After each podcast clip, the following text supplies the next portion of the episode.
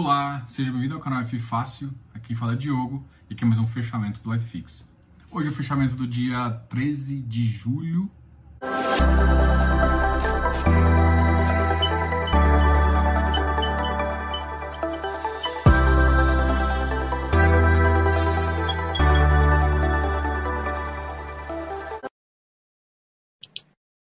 Se inscreva aqui no canal, dá um like nesse vídeo e assista até o final.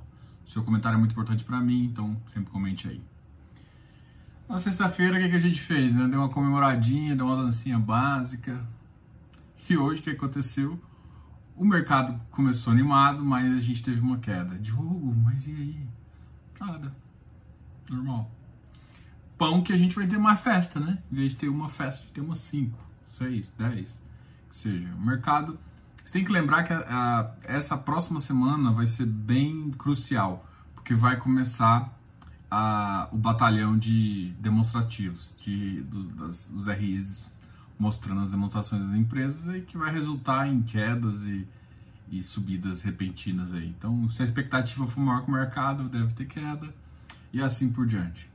Então, a gente tem que analisar isso e pensar o seguinte, cara, próximas, as próximas semanas vão ser bem... Né, bem ativas, e isso não é ruim. A grande questão é o seguinte, a gente vive normalmente nesses, nessas, nesses meses aí, como os resultados não vão ser tão esperados assim, eu, eu vejo um, um, um pouco de pressão de venda. Ah, mas você está querendo adivinhar. A ideia não é adivinhar, a ideia é o seguinte, pelo menos isso, isso refletiu um pouquinho no, no, no iFix, é o que eu tenho falado. Eu fiz um cálculo de, de como estaria o resultado agora e expectativa, fiz um cálculo X e também um, e pensando que iria alguns ativos iam demorar muito mais. O fluxo não está igual ao previ. Então, o que, que vai acontecer? Ajuste. E não é só eu que faço esse tipo de conta, né? A gente faz, a gente faz essa análise. E isso para a Bolsa também é muito claro. Então, nesse sentido, uh, o fluxo que é... resultado das empresas, a economia não voltou. Porém, a gente tem um dado positivo, que é justamente a inflação começou a mostrar alguma leve alta. E assim, inflação por inflação não é legal, mas inflação puxada uma atividade econômica maior é mais interessante. A gente, esse mês pode ser meio crucial. Pode ser que a economia realmente vai estar mais saudável, vai abrir de uma forma mais firme. E aí vai voltar ao consumo, que é o que a gente realmente quer. Ouça, ficou embaixo de menos um vírgula trinta e três por cento, chegando a noventa e oito mil seiscentos e noventa e sete. Ah, essa foi a baixa. O dólar subiu para um, subiu um vírgula vinte e seis por cento, chegando a cinco reais e trinta e nove centavos. Se você analisar no relatório Focus, o dólar praticamente permaneceu constante. Eles erram, o dólar é o que, eu, que eles mais erram ali, que eu nem gosto muito de analisar, mas enfim. Para a previsão desse, desse ano, está ainda cinco e vinte, ou seja, ele não vê mais uma queda tão forte, mas eu estou falando que eles que eles estão analisando. E para o ano que vem, a economia melhorando, a tendência é o dólar cair um pouquinho. Só que agora a gente vai começar a abrir temporada de resultado do segundo trimestre. Gente... Ah, em termos de, de, de, de ação, a gente teve a I R B, subiu, teve uma forte alta, C S N, Engie, C V C foram as maiores aí. As que, que caíram mais foi a Ambev, caiu cinco vírgula setenta e dois, Cirela, cinco vírgula trinta e dois, Natura, a Natura também caiu bastante, cinco vírgula zero sete, o grupo Estácio Participação caiu quatro vírgula quarenta e dois e o Ultrapar caiu quatro vírgula trinta e oito. Eu acho ainda que os resultados, isso é bem achismo, né? Eu tô, tô fazendo uma expectativa, que a expectativa que eu vejo da economia em termos de uh, comparativo, né? Economia cem mil pontos quando ela atingiu no ano passado e agora, o resultado está muito pior. Então a gente tem uma animação provocada por vários fatores, com múltiplos muito maiores que a gente tinha lá, onde a gente tinha uma economia melhor e uma perspectiva melhor. Então a gente está muito na perspectiva agora do que realmente no resultado. E aí quando sai os resultados, a tendência é cair. Essa, essa é a expectativa, entendeu? Então só para você, só para a gente se alinhar aqui. E, e assim, cara, o mercado às vezes anima por conta de uh, política, diminuição de casos, aumento de casos, ele vai, ele vai tentar se guiar por ali, mas na verdade a, a bolsa, ela não é um não é um chute, né? Ela é base no resultado, e quando tiver resultado você consegue analisar melhor e refinar as estimativas para esse ano aí que está sendo bem conturbado. Sempre os ativos que tiveram pior desempenho, depois a gente fala dos ativos que tiveram melhor desempenho.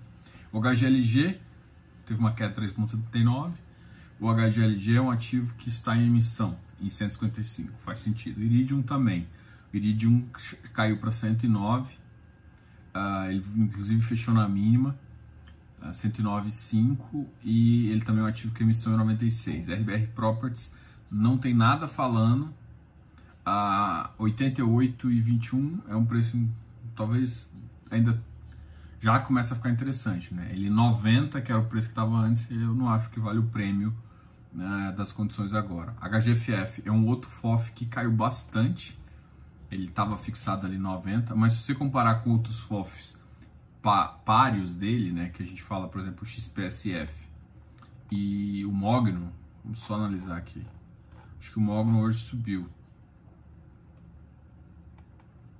O Mogno subiu para noventa e três. Só que aí o H G F F caiu, mas a faixa que ele caiu foi noventa e seis. Exatamente. O Mogno caiu para... O H G F F caiu para noventa e seis. Então, assim, isso é normal também. Esses ativos ah, podem gerar algum valor. E F O F depende muito também da cesta de ativos e da entrega que eles dão em termos de resultado, né? A entrega não é só montar a cesta de ativos, a gente já conversou sobre isso, tem um, uma parte de gestão ativa aí.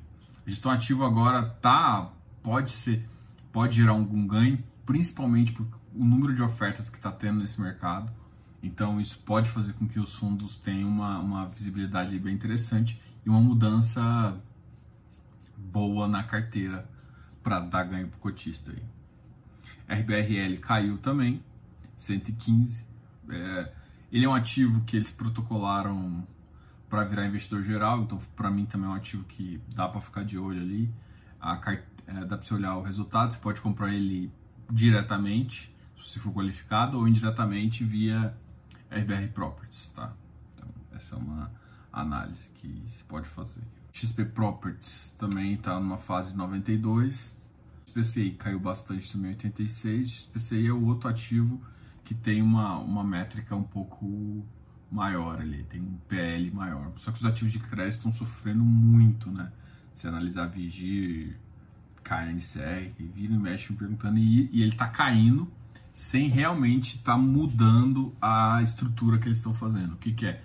A carteira ainda não ficou ruim, não estressou a carteira no ponto de dar default em algum ativo, mas uh, os V Ps estão sendo bem prejudicados aí. Como eu sempre falo e gosto de repetir, papel para mim, V P é no cem por cento. Essa é uma tendência do mercado. E, ah, mas vai, então vai cair, vai subir? Eu não sei se vai cair ou se vai subir em termos disso, mas a minha tese é que, que deve chegar no V P. Então você está com pelo menos esses ativos. Se tiver uma boa carteira, não faz sentido não estar, né? A grande questão é que principalmente os que estão mais focados no C D I não vão te entregar um bom rendimento. Você tem que estar acostumado com isso e tem que estar disposto a fazer isso para ter um, relativamente um ganho interessante. Então o X P C I também é um que está sofrendo, o X P-Log bateu cento e vinte e seis, ele acabou de sair de uma missão, então tem muita gente ainda que está saindo de posição. V G I R oitenta e três, para mim o V G I R está sendo muito, muito prejudicado aí. Anti-H S M L também está na faixa de oitenta e oito, X P I em cento e dezessete. O X P ainda também não está dando entrada. K N H Y, né? Talvez. Bom, se a gente for falar dos ativos que ficaram pior aqui, a gente vai ficar muito tempo e não vai nem falar. Então agora a gente vai falar um pouco dos ativos que tiveram um desempenho mais, uh, mais aceitável aí. Então, começando agora, a gente vai falar agora dos ativos que tiveram melhor. A gente vai falar dos ativos que subiram um pouquinho mais de zero vírgula quarenta por cento. E o primeiro ativo que a gente vai falar aqui é o B R noventa e um vírgula cinquenta, ainda abaixo do, do, do valor dele.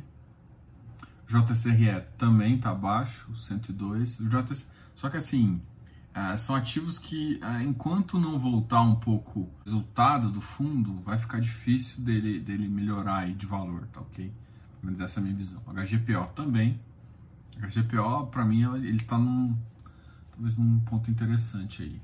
duzentos e treze, a gente pode já pensar nele ali, Eu gosto dos ativos que ele tem. É Credi, só que o problema é você pagar um ágio muito alto, né? O problema da Credi é que se você não entra em emissão, o ágio é foda. E também a emissão são sempre são ativos já grandes, com portfólio bom, então é difícil não pagar ágio neles. V I L G cento e vinte e dois, está tendo uma emissão a cento e dezesseis, mas o preço do V I L G está oscilando entre cento e vinte e cento e vinte e dois. É, para uma N T N B que eu calculo, o V I L G tá batendo cento e vinte, é um preço ideal para mim, né? Uma, melhor, claro, mas assim, cento e vinte e dois eu acho que não tá ruim, tá? Mas eu, eu, eu não entro com ele nesse valor, não. Eu fiz um vídeo sobre o V I L G onze, eu lancei ontem, então gostaria que você analisasse esse vídeo, ficou bem legal, assim. Tem uma questão que eu acabei não comentando, que eu acabei cortando o vídeo, foi a parte de... De uma das, ele tem, eu não separei as obrigações, né? Eu falei que ele tinha em torno de oitenta e sete. Parte das obrigações do, do, do V I L G é, é obrigações é, assumidas com, com, com compra e venda, e uma outra parte era com, com, com securitização, com C R I. Né? É, eu, eu vejo um pouco o V I L G nesse sentido, eu tô querendo esperar para ver o que, que ele vai fazer. Para mim, ele tinha que liquidar essa posição dele, tá? Porque ele... Ele está num fundo soberano, num fundo Selic de um lado versus um I P C A. Ele vai sempre tomar, se você vai pagar muito juros no fundo, tá? Então isso impacta um pouquinho o fundo, né? Mas ah, mesmo assim a, a minha análise está lá, entendeu? Ainda isso impacta em termos de receita, né? Foi também uma das coisas que tem que considerar. Mas eu ainda, ainda vejo a receita do fundo, por, por ele ter essa liquidez, né? Se ele conseguir quitar essa liquidez, faz sentido o fundo ficar um pouquinho, uh, ficar na faixa de oito vírgula cinco cap rate, que daí uns sete vírgula três de, de, de dividend yield, que é meio zero vírgula sessenta e cinco ali. Bom, essa é mais ou menos a análise do V I L G. O K N C R subiu um pouquinho hoje, foi para uma faixa de oitenta e oito vírgula sessenta e nove. Uh, o K N C R e o V G I R, para mim, tá, tem a mesma filosofia, tá? J R L V cento e trinta e dois, e esse foi o ativo que mais subiu. Agora, só fazendo um comentário com vocês, eu já tinha falado isso na sexta-feira, mas até quarta-feira, quarta-feira é o último dia, a gente tá, a gente tá sorteando esse livro aqui. Para mim é um dos melhores livros de investimento, para mim ele, ele serve ao básico e tal. Tô sorteando esse livro no meu canal do Instagram, tá ok? Então vai lá, verifica as condições. E eu gostaria de doar esse, dar esse livro para você. Boa entrada para o mercado financeiro aí. Agora a gente vai falar de um assunto que é o relatório Focus, né? Para mim o relatório Focus ele serve mais ou menos como um termômetro. Uh, ele é o termômetro, né, semanal que, que, que o Banco Central emite.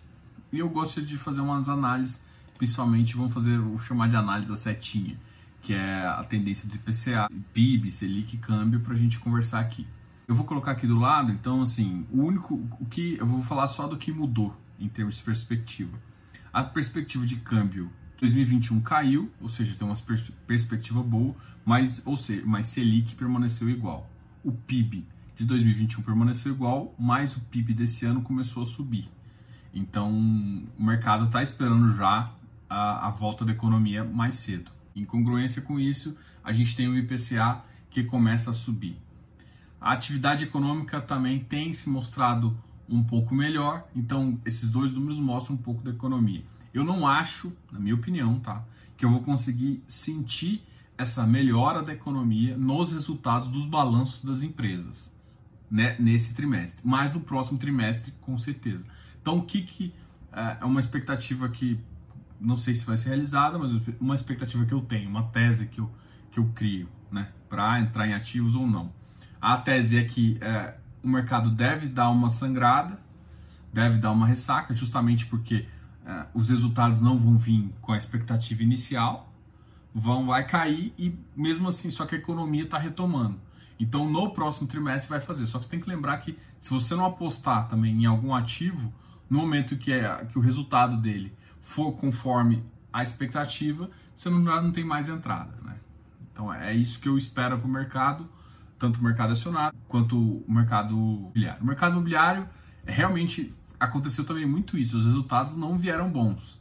E aí começou a, a, um monte de, de ativo, porque um monte de ativo pagou bons dividendos, o que animou muita gente, só que pagou muito bom dividendo em termos de daquela regra dos noventa e cinco por cento nos seis meses. Não porque o resultado melhorou.